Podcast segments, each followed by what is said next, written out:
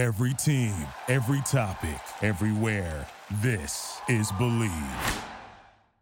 Welcome to another episode of the Bleav in Liga MX podcast. I'm your host, Patrick Meehan, and we're ready to talk about the Liga MX. It's on hold. Uh, it's the summer break.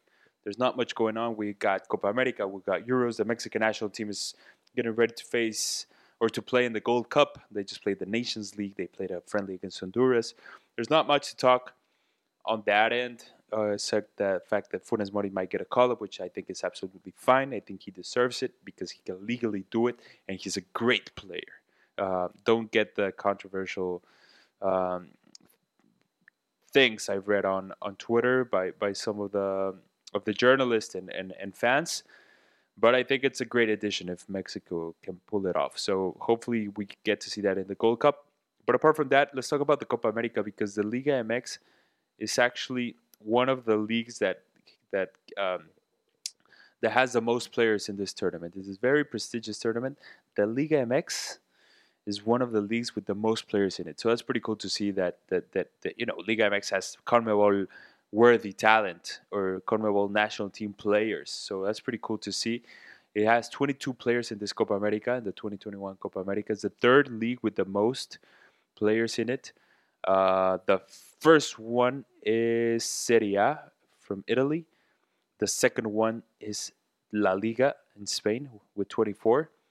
And then Liga MX, which is over with, with you know has more more players than the Liga NOS from Portugal, the Bundesliga from Germany, the Premier League from England, the Superliga from Argentina, the Brasileirao from Brazil.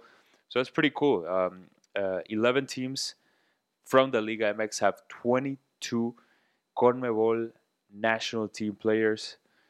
Uh, that's what that's what you know lets us know or, or that the Liga MX is a powerhouse really in the in the continent because it can have it can attract this type of talent. So uh, I'm pretty I'm pretty happy reading this. It's just a, a matter of of well, I think mo- a lot more players will be coming coming to Liga MX, especially in this last few years where this type of talent has been attracted to the Liga MX, where they can maybe be in Europe, but for some reason they they can also come to Liga MX, or Liga MX can fight with teams in Europe for, for these type of players. So it's pretty fun to see, pretty cool to see, and hopefully we see more big names here in the Liga MX. Let's go to another topic. There's a lot to talk about. There's a lot of rumors. There's a lot of movements. There's a lot of everything really uh, happening in Liga MX. So it's not going to be like the the it's not going to be like two three topics in this podcast. We'll talk about a little bit of everything because there's a lot of just craziness going on, a lot of a lot of movement, a lot of everything. So let's talk about Atlético San Luis because they might get Marcelo Barovero back from Spain. Marcelo Barovero back in the Mexican League, which will be absolutely crazy. He was with Necaxa, then Rayados de Monterrey. Then after that, he went to Spain. Everybody thought that was his last stop. He was retiring, uh, but apparently he's coming back to Mexico with Atletico San Luis. That's a pretty cool thing to see, a cool addition for the league. Marcelo Barovero is a world class goalkeeper, and he's shown it. And for him coming back to uh, Liga MX is pretty cool. I think he'll finish his career there in, in San Luis probably, or maybe he'll do a, a season or two in San Luis and then go to Argentina. Who knows? But the good thing is we'll be able to see him, uh, you know, be Marcelo Barovero in our league in the Liga MX. So I'm pretty excited for that. And then Atletico San Luis also have other rumors. Uh, Nico Ibanez obviously left the team. Uh, so they were looking for Alan Barreiro, who also was with Rayados de Monterrey at some point. Now he was playing in Turkey in Alanyaspor. Uh, but apparently that is not going to end up happening. It would have it would have been something really big for Atletico San Luis because he's a really good player. Barreiro, the Paraguayan. Um, Rayados sent him out to Turkey on loan. He hasn't really done great things over there, but obviously the Turkish league is a little bit more complicated. But you know, I think with a team like Atletico San Luis, he would have been a great addition. We'll see what happens. It's nothing official, obviously, but you know, if he does come back to Mexico, I think a team like San Luis will be good for him because you know the expectations are way, way, way smaller, and he has to play minutes, and he has to have minutes for him to for, for his potential to explode. To put it that way. So hopefully we see him back because he's a good talent um, in the league. So then Oscar Jimenez from Club America, the goalkeeper, who's a backup obviously to Guillermo Ochoa, uh, might leave the team because Gibran Lajud, who now plays for Santos, is apparently going to America to be the, the, the second goalkeeper. So we'll see what happens with Oscar Jimenez. Apparently he's pretty much out of there. Um, it's just a matter of what team he finds. I'm sure he can find something in the Liga MX. Uh, maybe not as a starter, but as a second option in any team, and uh, and uh, hopefully we, we, we can see him we can see him play. Now we there was a big announcement. We kind of already knew this was going to happen, but the MLS and Liga MX will have an All Star game. Uh, this is going to happen in Los Angeles this year, and I'm pretty excited for it. I think it's something that we've obviously wanted for a while, and it was going to happen last year, except COVID happened. But I think this type of game is absolutely cool. I mean, the best players from the Liga MX against the best players from the MS, MLS. Just look at the talents. Just look at the players in, in both of the in both of the leagues. Even in, in the MLS, you see a lot of Mexican talent. And then you go to the Liga MX and you see European talent with some very cool South American talent. So I think there's gonna be a, it's it's a perfect opportunity for big names to show just an awesome experience. Uh, MLS with this game, the MLS All Stars against the Liga MX All Stars, can pretty much it can probably be like one of the most watched games for the MLS, even and it's their All Star game. So that's how big this could be for them.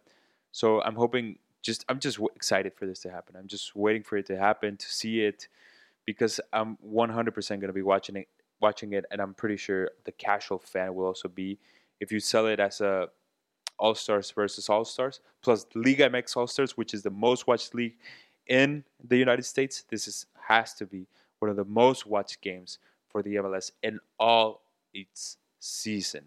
So keep an eye out for that. It's going to be a good one. Now let's look at a, a big, a, a, potential big news for Santos. Uh, Fernando Gorriaran can leave Santos, which will be a huge blow because he's one of the most key players for Guillermo Almada. Um, he says it's there's obviously nothing, but it's a big probability that, with, after having some problems with the club, that he can leave um, after the Copa America. He can leave Santos. He's he's in Uruguay right now. He's with Uruguay, so it would be huge because he has potential to be in Europe pretty much. So if he does leave Santos, can somebody in Liga MX grab him up? Hopefully, because he's a talent that Liga MX needs, and I'm, and it was a perfect fit for him in Santos. But we'll see if somebody maybe like Cruz Azul, America obviously Rayados or Tigres can can come up because that's the only four teams that could pro- pretty much buy him. So if not, he'll probably look for Europe, and I'm pretty sure he'll find a team in Europe because he's that good. So I'm excited for. I'm I'm not excited for him leaving Santos because, like I said, it was a perfect fit. But if he does leave, I'm excited to see him in his next next um, next what do you call it adventure. Sorry, sorry for that. Uh, let's look at another piece of news. Let's talk about Rayados de Monterrey. Uh, William Mejia is coming back from Atletico Morelia. You know, it's nothing big. He was already obviously with um, with uh, with Rayados. He went on loan to Atletico Morelia. Now he's coming back. Apparently, after more minutes and after all that, well, he should be pretty good to go with the team, especially with Rayados shaking a lot of things up. Hugo Gonzalez is going to Juarez. Uh, uh, Adrian Mora is going to Juarez. Jonathan Gonzalez went to Necaxa. A lot of players leaving. Some players will come. Uh, Rayados is building a big, big thing there. So it's, it's, it's, it's worth an eye out for not only for Rayados because I know the shakeup, but Juarez, for example, with Tuca Ferretti, can be pretty interesting. San Luis with all the players that they're that they're bringing in, uh, it can also be interesting. So uh, I'm looking forward for this next season because there's a lot of movements that I've been reading or a lot of rumors that have been happening um, that that that you know can gets gets the fans excited and I'm one of them. And and, and speaking of uh, teams in the north, having players. Uh, we all know Florian Thauvin went to Tigres. He's now in Monterrey. He was introduced with the fans. He's now, I don't think he's training, but he's there with the team and all that.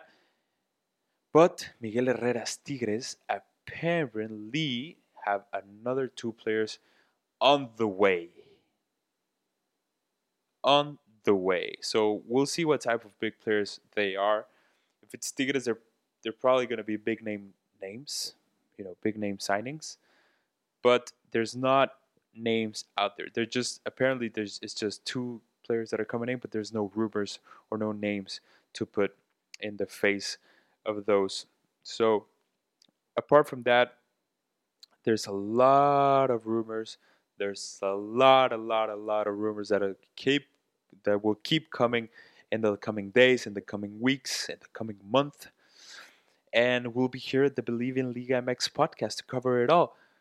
This was just a little bit of an update. Like I said, it's in pause, but there's movements going on, and I didn't want to miss a lot of them. So that's why I came here, talk with you guys about them.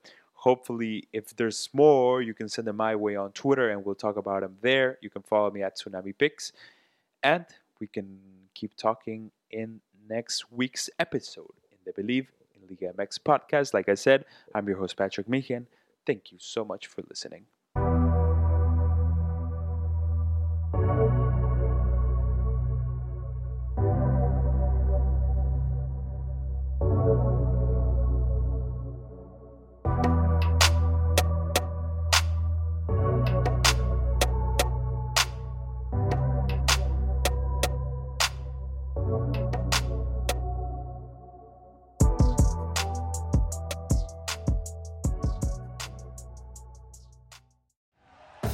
Thank you for listening to Bleav. You can show support to your host by subscribing to the show and giving us a five star rating on your preferred platform. Check us out at Bleav.com and search for B L E A V on YouTube.